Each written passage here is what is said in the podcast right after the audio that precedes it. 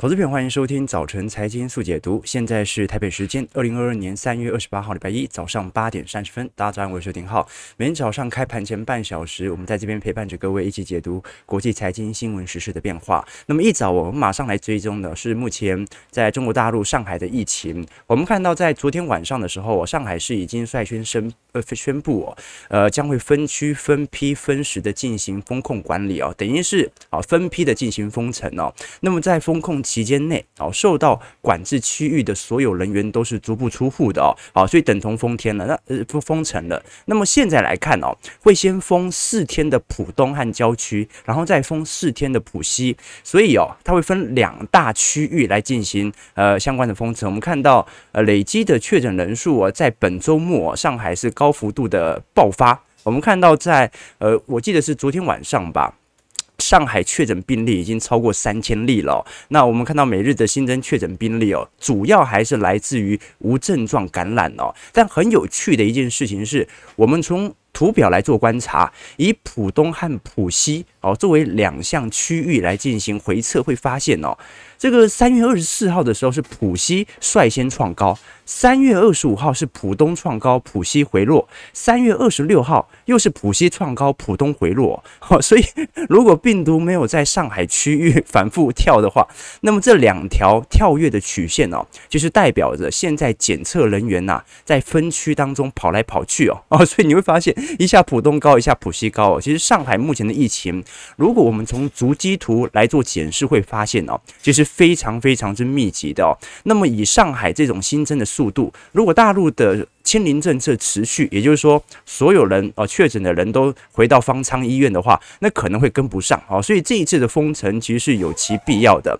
虽然在本周末之前呢，上海市还宣布不会从呈现封城的措施哦，因为对于呃国际上的冲击太大了。不过现在来看的话，呃，等于是呃中共这一次的清零政策哦，在上海并没有。非常明显的实施成功，哦，所以只好采取封城的措施了。那我们再来观察一下，哦，就随着如果上海的经济啊逐步停摆，对于全球的通膨。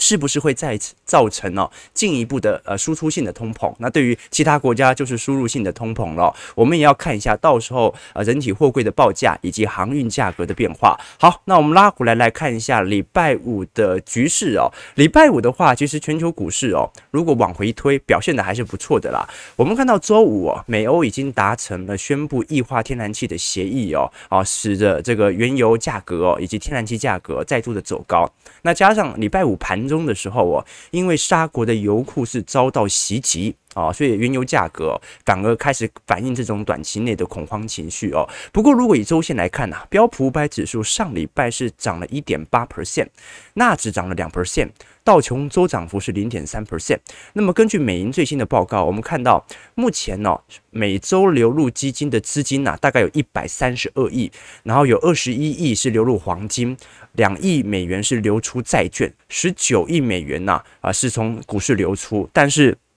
从资金流到股市的是比资金流流出股市的数量还要来得多，就代表着市场上在过去两周持续的进行高强度的回补当中。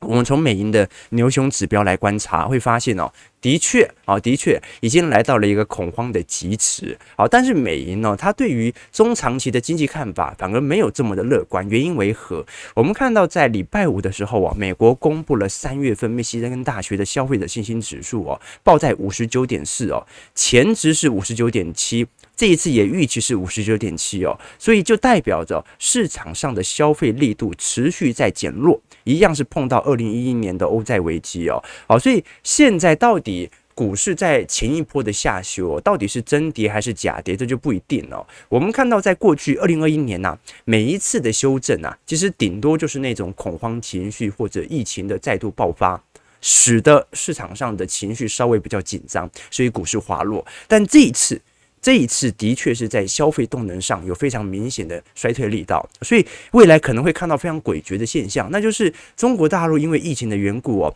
持续的向外输出通膨啊，那各国的通膨居高不下。物价感觉持续涨，但是人民的消费情绪其实是非常低落的。好，这有可能会形成一个在今年的主基调哦。那当然呢，我们如果把过去呃几项资产进行回测，会发现哦，我们看到在过去一年当中哦，年化报酬率表现最亮丽的是原油价格。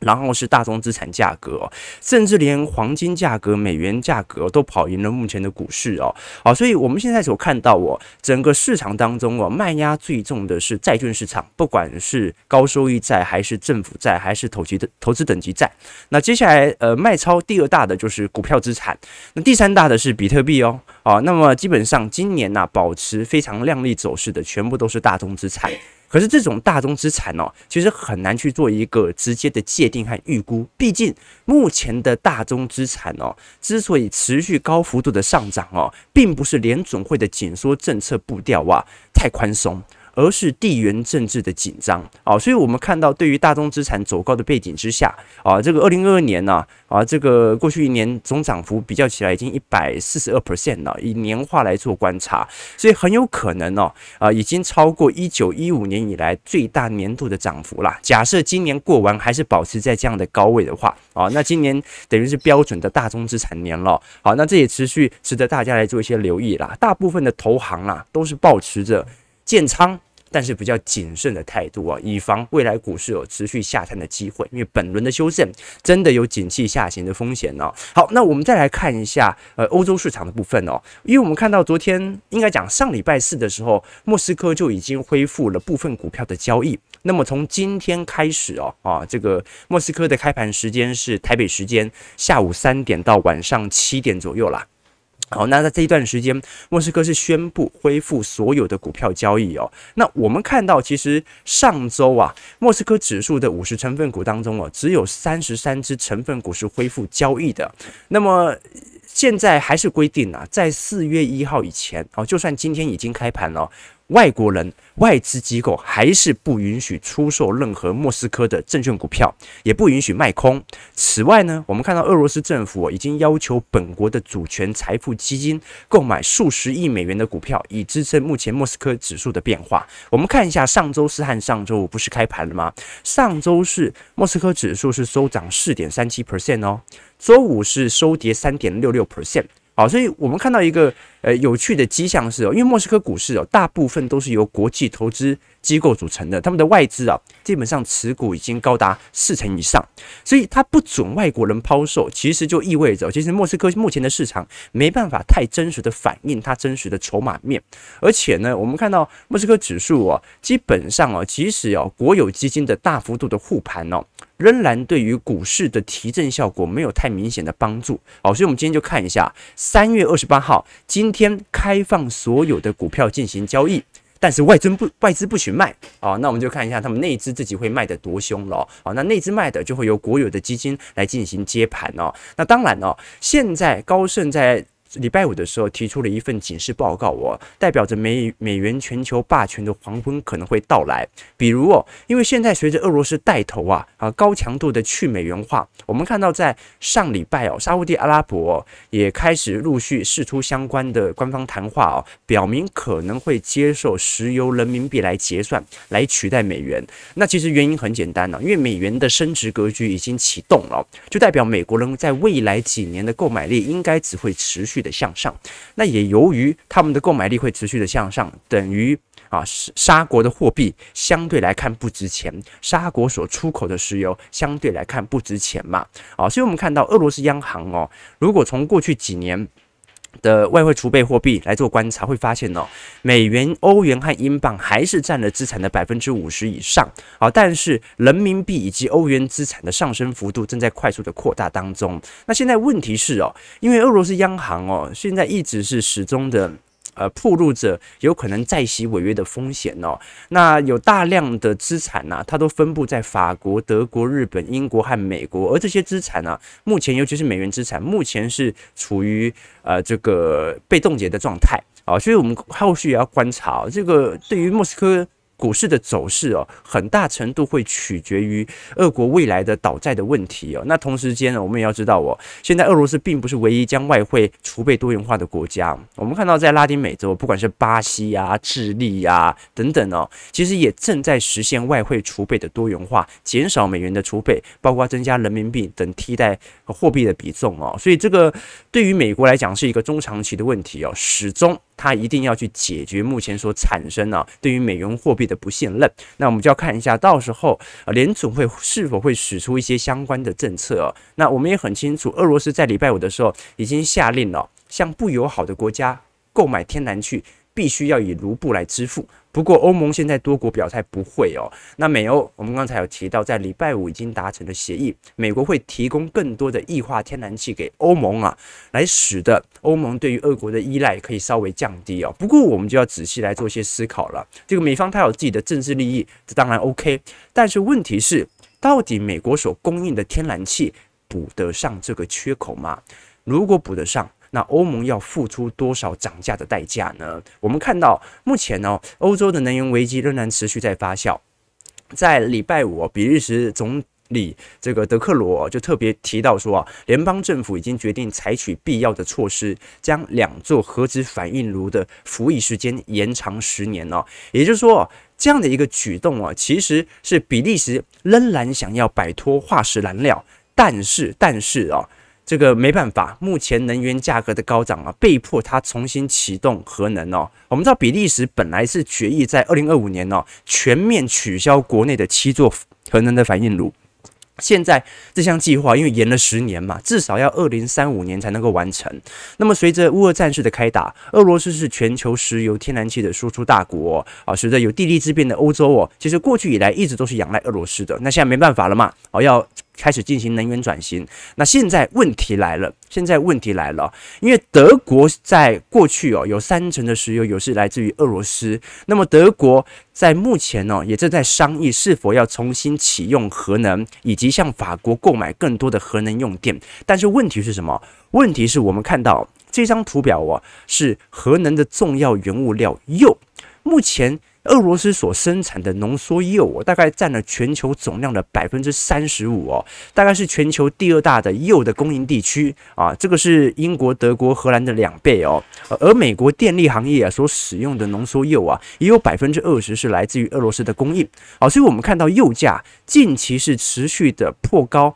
啊，创历史新高当中哦，所以就连核能价呃核能发电的原物料价格啊，都在持续的创新高哦，而且这个创新高刚好铀。又是俄国的重要的出口。原物料啊，所以这使得现在全球能源呢问题啊是更加的复杂。那包括我们在刚才有提到说，因为原油价格在礼拜五的时候再度的飙涨，那飙涨的原因来自于这一次也门的反抗组织攻击沙乌地阿拉伯的出油槽啊。那么攻击之后啊，造成市场上的恐慌情绪哦再度的升高。所以我们看到西德州原油哦，本来在三月初的时候曾经大涨二十五个 percent，当时周涨幅哦，结果在过去两周其实有所下探哦，但是在过去一周啊，再度的飞涨哦，那我们就要了解了，这一次发动攻击的，刚才我们提到的是这个反也门政府的什叶派的青年运动组织，那么这一次。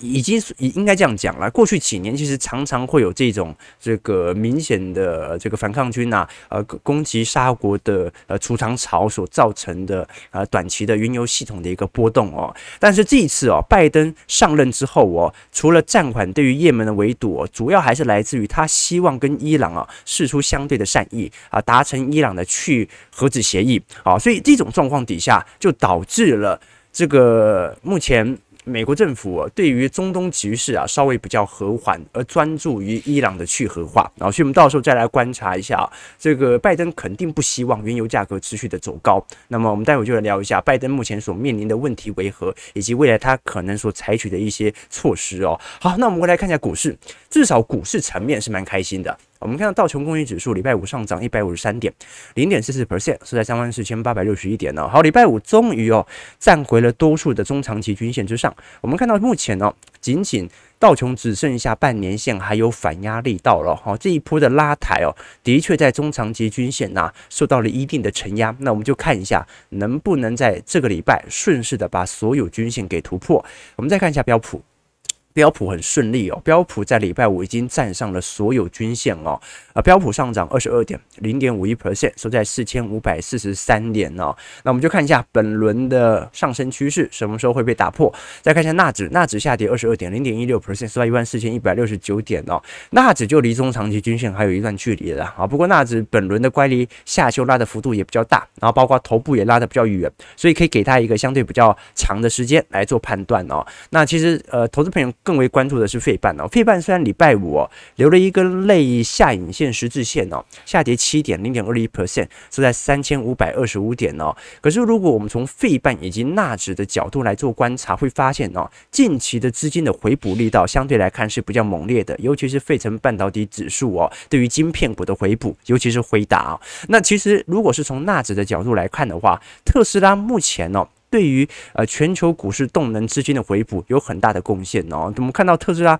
目前股价已经站回到一千美元大关了。那包括特斯拉近期啊所公布对于二零二二年的财测哦，其实表现的相对都比较优越。我们看到特斯拉在整个电动车市场哦，几乎占了全美接近三成哦，几乎是一车独大。而我们看到在特斯拉持续上扬的过程当中哦，由于目前的二手车价格持续哦。高涨当中啊，使得新车由于晶片缺乏形成的这个价格的上涨力度有限哦，形成中长期的趋势。但是我们也要理解到，因为目前的电动车啊，开始即将要迎来新一波的涨价潮。我们预估啊在本季，不管是特斯拉啊，不管是小鹏。还是比亚迪哦，后续的电动车啊会开始有非常明显的上调趋势。那主要来自于目前对于贵金属价格以及锂电池能源需求价格的提高啊，所以到时候就要来观察一下了。这个电动车有没有可能在今年呢、反而让很多投资人大失所望呢？啊，这个大失所望来自于电动车本来啊相对便宜，而且自动化工厂所产出的相对比较便宜的车款，有没有可能在在今年呢价格大涨？如果价大涨，那其实就失去了对于电动车的依赖性，对吧？好，这个是我们看到的一个比较明显的迹象。那刚才我们有跟各位提到说，目前拜登的问题哦，各位从图表上可以看得很清楚哦。这张图表哦是美国的 AAA 啊，美国汽车协会啊所公布啊最新的美国汽油价格哦。我们看到这个非常严重的哦，是目前美国的呃相关的民主党州这个原油价格啊。汽汽油价格的上涨是最为明显的，你包括从纽约州，包括从加州来看哦，目前原油价格上涨最为猛烈的，其实我们看到哦是 California 啊，是加州哦，每加仑来到五点八五块了哦，这个投资朋友要理解到哦，这个在前一周啊还在四点三块左右而已哦，而我们看到啊，像是阿拉斯加等等啊，啊美国华盛顿州啊，这个等等哦，这个亚利桑那州，呃，大部分的原油价格已经陆续的突破。五块钱每加仑了，好，所以这一次拜登哦，在三月二十六号礼拜五的时候啊，发布了一条文件哦，是作为二零二三年财政年度预算的内容哦。这一次预算的内容哦，我们看到是拜登要求针对美国最富有的家庭征收百分之二十的资本利得税，也就是说。股价上涨，你所赚到的价差有百分之二十都必须缴回国库哦。那民主党人目前就在纠结啊，因为现在能源价格大涨啊，搞得现在民主党州啊也不是很支持拜登。然后呢，现在是对于市场的资本，尤其是贫富差距的扩大啊，这个。嗯，对于这个左派人士哦，相对来看又不是特别的满意啊，所以造成了民主党人现在呈现一个相对纠结的局面啊。那我们曾经在听友会当中也跟各位分析了，民主党人哦啊，或者说在中期选举当中哦，股票市场往往会有大幅度的波动。我们后续再来观察一下，因为时间问题啦，再观察一下拜登后续的进行的一些相关的作为哦。好，那本周我们会跟持续来跟投资朋友关注的几件事情哦，第一个就是那个美国的三月份非农就业数据。啊，我们要看一下，呃，整个非农的就业环境足不足以去支撑啊，联准会在后续五月份的利率决策的收缩。那市场的预期是三月份的非农就业数据会来到百呃四十五万人哦，失业率预估会下滑到三点七 percent 哦，也就是说没有意外的话，预估。本月份哦，美国还是处于十分的这个充分就业的状态哦。那包括在礼拜五也会公布三月份 ISM 的制造业经人采购指数哦。那这一次预估会来到五十八点三。低于二月份的五十八点六，但差距不大。哈，就是说美联储或者说美国经济仍然处于扩张格局。但是，呃，扩张格局的速度有所趋缓哦。在接下来就是礼拜四，OPEC 的部长级会议，我们会看一下，到时候原油的供给量是否会有所变化。因为 OPEC 到目前为止哦，仍然不愿意增产，仍然坚持每个月四十万桶的呃陆续的增产协议，但是没有明显超乎市场的预期啦。好，我们看一下台北股市的表现。台北股市上周哦，外资是好不容易终止了连续五周的代卖大卖超，不过内资哦，因为也终止了连三十六买哦，所以内资也买不太动了啊，那外资也卖不太动了啊。台北股市在上礼拜哦。大涨了二百二十点，周线是连二红。那么市场是持续的消化乌俄的战事和通膨等利空啦。不过展望本周哦，因为很快啊，台湾就要迎来清明连假了。那包括现在三月底呀，啊，这个季底做账有没有可可能导致投信开始进行出脱结账的压力呢？啊，这个就要观察一下了。毕竟投信买了那么久，他不可能完全不卖吧？啊，他不可能不可能完全不卖哦。那台北股市哦，反弹后到现在哦，这个日 K D 一直处于高档哦。那随着乌俄战事是没有很实质性的突破，所以很有可能呢，台北股市就会盘在这样的一个位阶啊。但是内资有可能稍微的下车。那我们对于尤其是半导体股的观察，就要先观察哦，在礼拜三美光所公布的财报，以及啊三月三十一号美国所公布的 PC PCE 品检指数哦啊，那么这现在这些指标都是联总会在未来啊进行收缩的相关政策。我们看到上礼拜外资在集中市场哦买超了一百六十亿。哦，投信只买了三亿哦，哦，这个自营商买了二十九亿哦。但是如果你把时间稍微拉长哦，从二月底一路到现在，外资还是买多卖少啦。哦。那么投信是在过去两天哦，开始进行小幅度的相关的出脱啦。哦，但是跟外资当时所卖卖的完全不值得一提，对吧？好，所以我们看到外资在过去一周啊，买盘大部分都是集中在金融股和少部分的传产股。我们看前十大的买超标的当中哦，买最多的是中钢啊，六点六万张，然后是中信金买了六点五万张，华通买了三点八。啊，反一也买了十三万张哦，啊，所以外资其实并不是大幅度的回归哦，只不过是系统单的稍微回补而已哦。然后零零八九三，哦，国泰智能电动车外资也买了三点七万张，那台企银啊，台新金买了三万张左右，玉山金和兆丰金买了二点五万张哦，所以买的大部分都是这些低基期传产股啊，要不然就金融股啦。哦，这个跟跟过去的基调其实真的蛮像的哦，那你包括目前哦。外资后续所进行相关回补的，也有部分流落到一些电子股相关的代工厂，比如说和硕和仁宝。像今年和硕和仁宝，我殖利率都有六点七和七点四趴的水准哦。而且股价净值比也不高啊，大概是一倍多而已哦，所以现在以吸引外资和投信的买盘持续的进驻啦啊。那么如果以金额来看，当然还是台积电所回补的金额最多。我们看到在过去一周啊，外资回补了台积电有九十八亿台币哦。其实是纬颖，然后是新塘，分别是五十八亿和三十八亿哦。所以，呃，如果以张数，的确传产股比较多，但是过去一周外资是稳盘啦啊。那也因为稳盘，所以他买的一定是呃相对比较全值的这些概念股哦。不过市场上比较担心的是，因为十年期美债殖利率哦，在礼拜五已经碰到二点四七喽。好，所以 市场其实对于联准会的紧缩政策的预估啊是。非常阴，非常阴的哦，哦，那在这一波呃美国股市的修正潮，台积电 ADR 因为它是也算全值股嘛，曾经一度大跌到了两成，进入熊市哦，啊，那么现在啊开始反弹，ADR 收在一百零六块啊，礼拜五的时候你换算台股大概六百零五块啦，所以这个台积电哦，可能呃在未来外资没有大幅回补的情况底下，它可能就盘在这样的一个区间。我们我们把零零五零的成分股来作为排列，各位会发现哦。因为零零五零的成分股就是全台湾市值最大的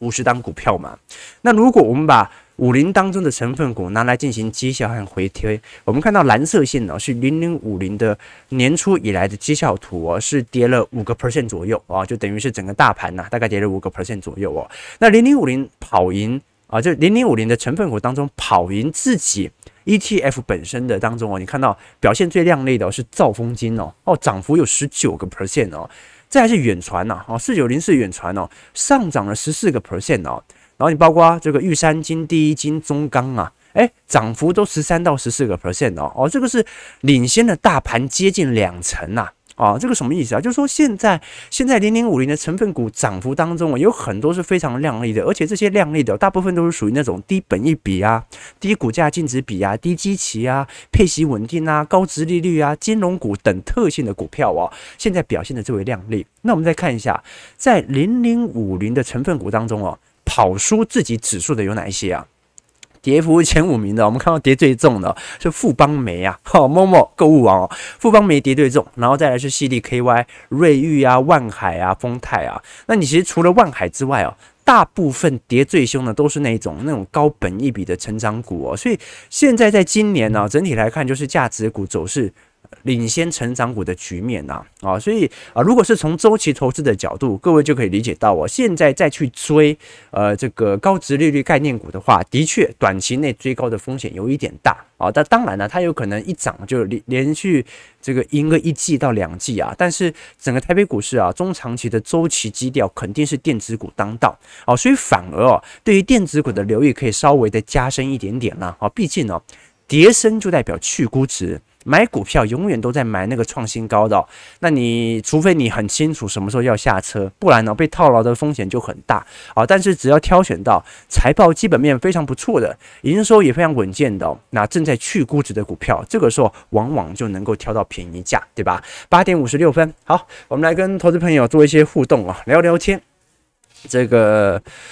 呃，这个 Stanley 炫说，封不封城真的很难抉择哦。韩国没封城，一天都死了四百多人哦。香港也是不封，现在棺木都不够用啊，这倒是真的啦。不过各位要很清楚了解到，我们看到欧美也是啊，欧美也是选择不封城啊，也是最后达成了群体免疫啦，牺牲了部分的代价，但最终迎来的是呃前瞻经济的展望。我们看到现在欧洲的经济哦，顶多就是受到乌尔的战事冲突啊，但是欧美的经济啊，目前已正在高强度的复苏当中哦，从我们看到的非农就业数据哦，跟失业率的变化就非常明显哦。你看中国内部的失业率其实是不断的攀高的，为什么？你封城要怎么工作啊？对不对哈？所以这个是非常两难的局面嘛。哦，我记得韩国是已经有四分之一的人已经感染过了嘛。哦，香港是一半啊，香港。七百万人嘛，哦，我记得有三百五十万人已经感染了，好，那对于中国大陆也可以理解他的做法了，哦，这个中国大陆如果不实施清零政策哦，啊，第一个啊就是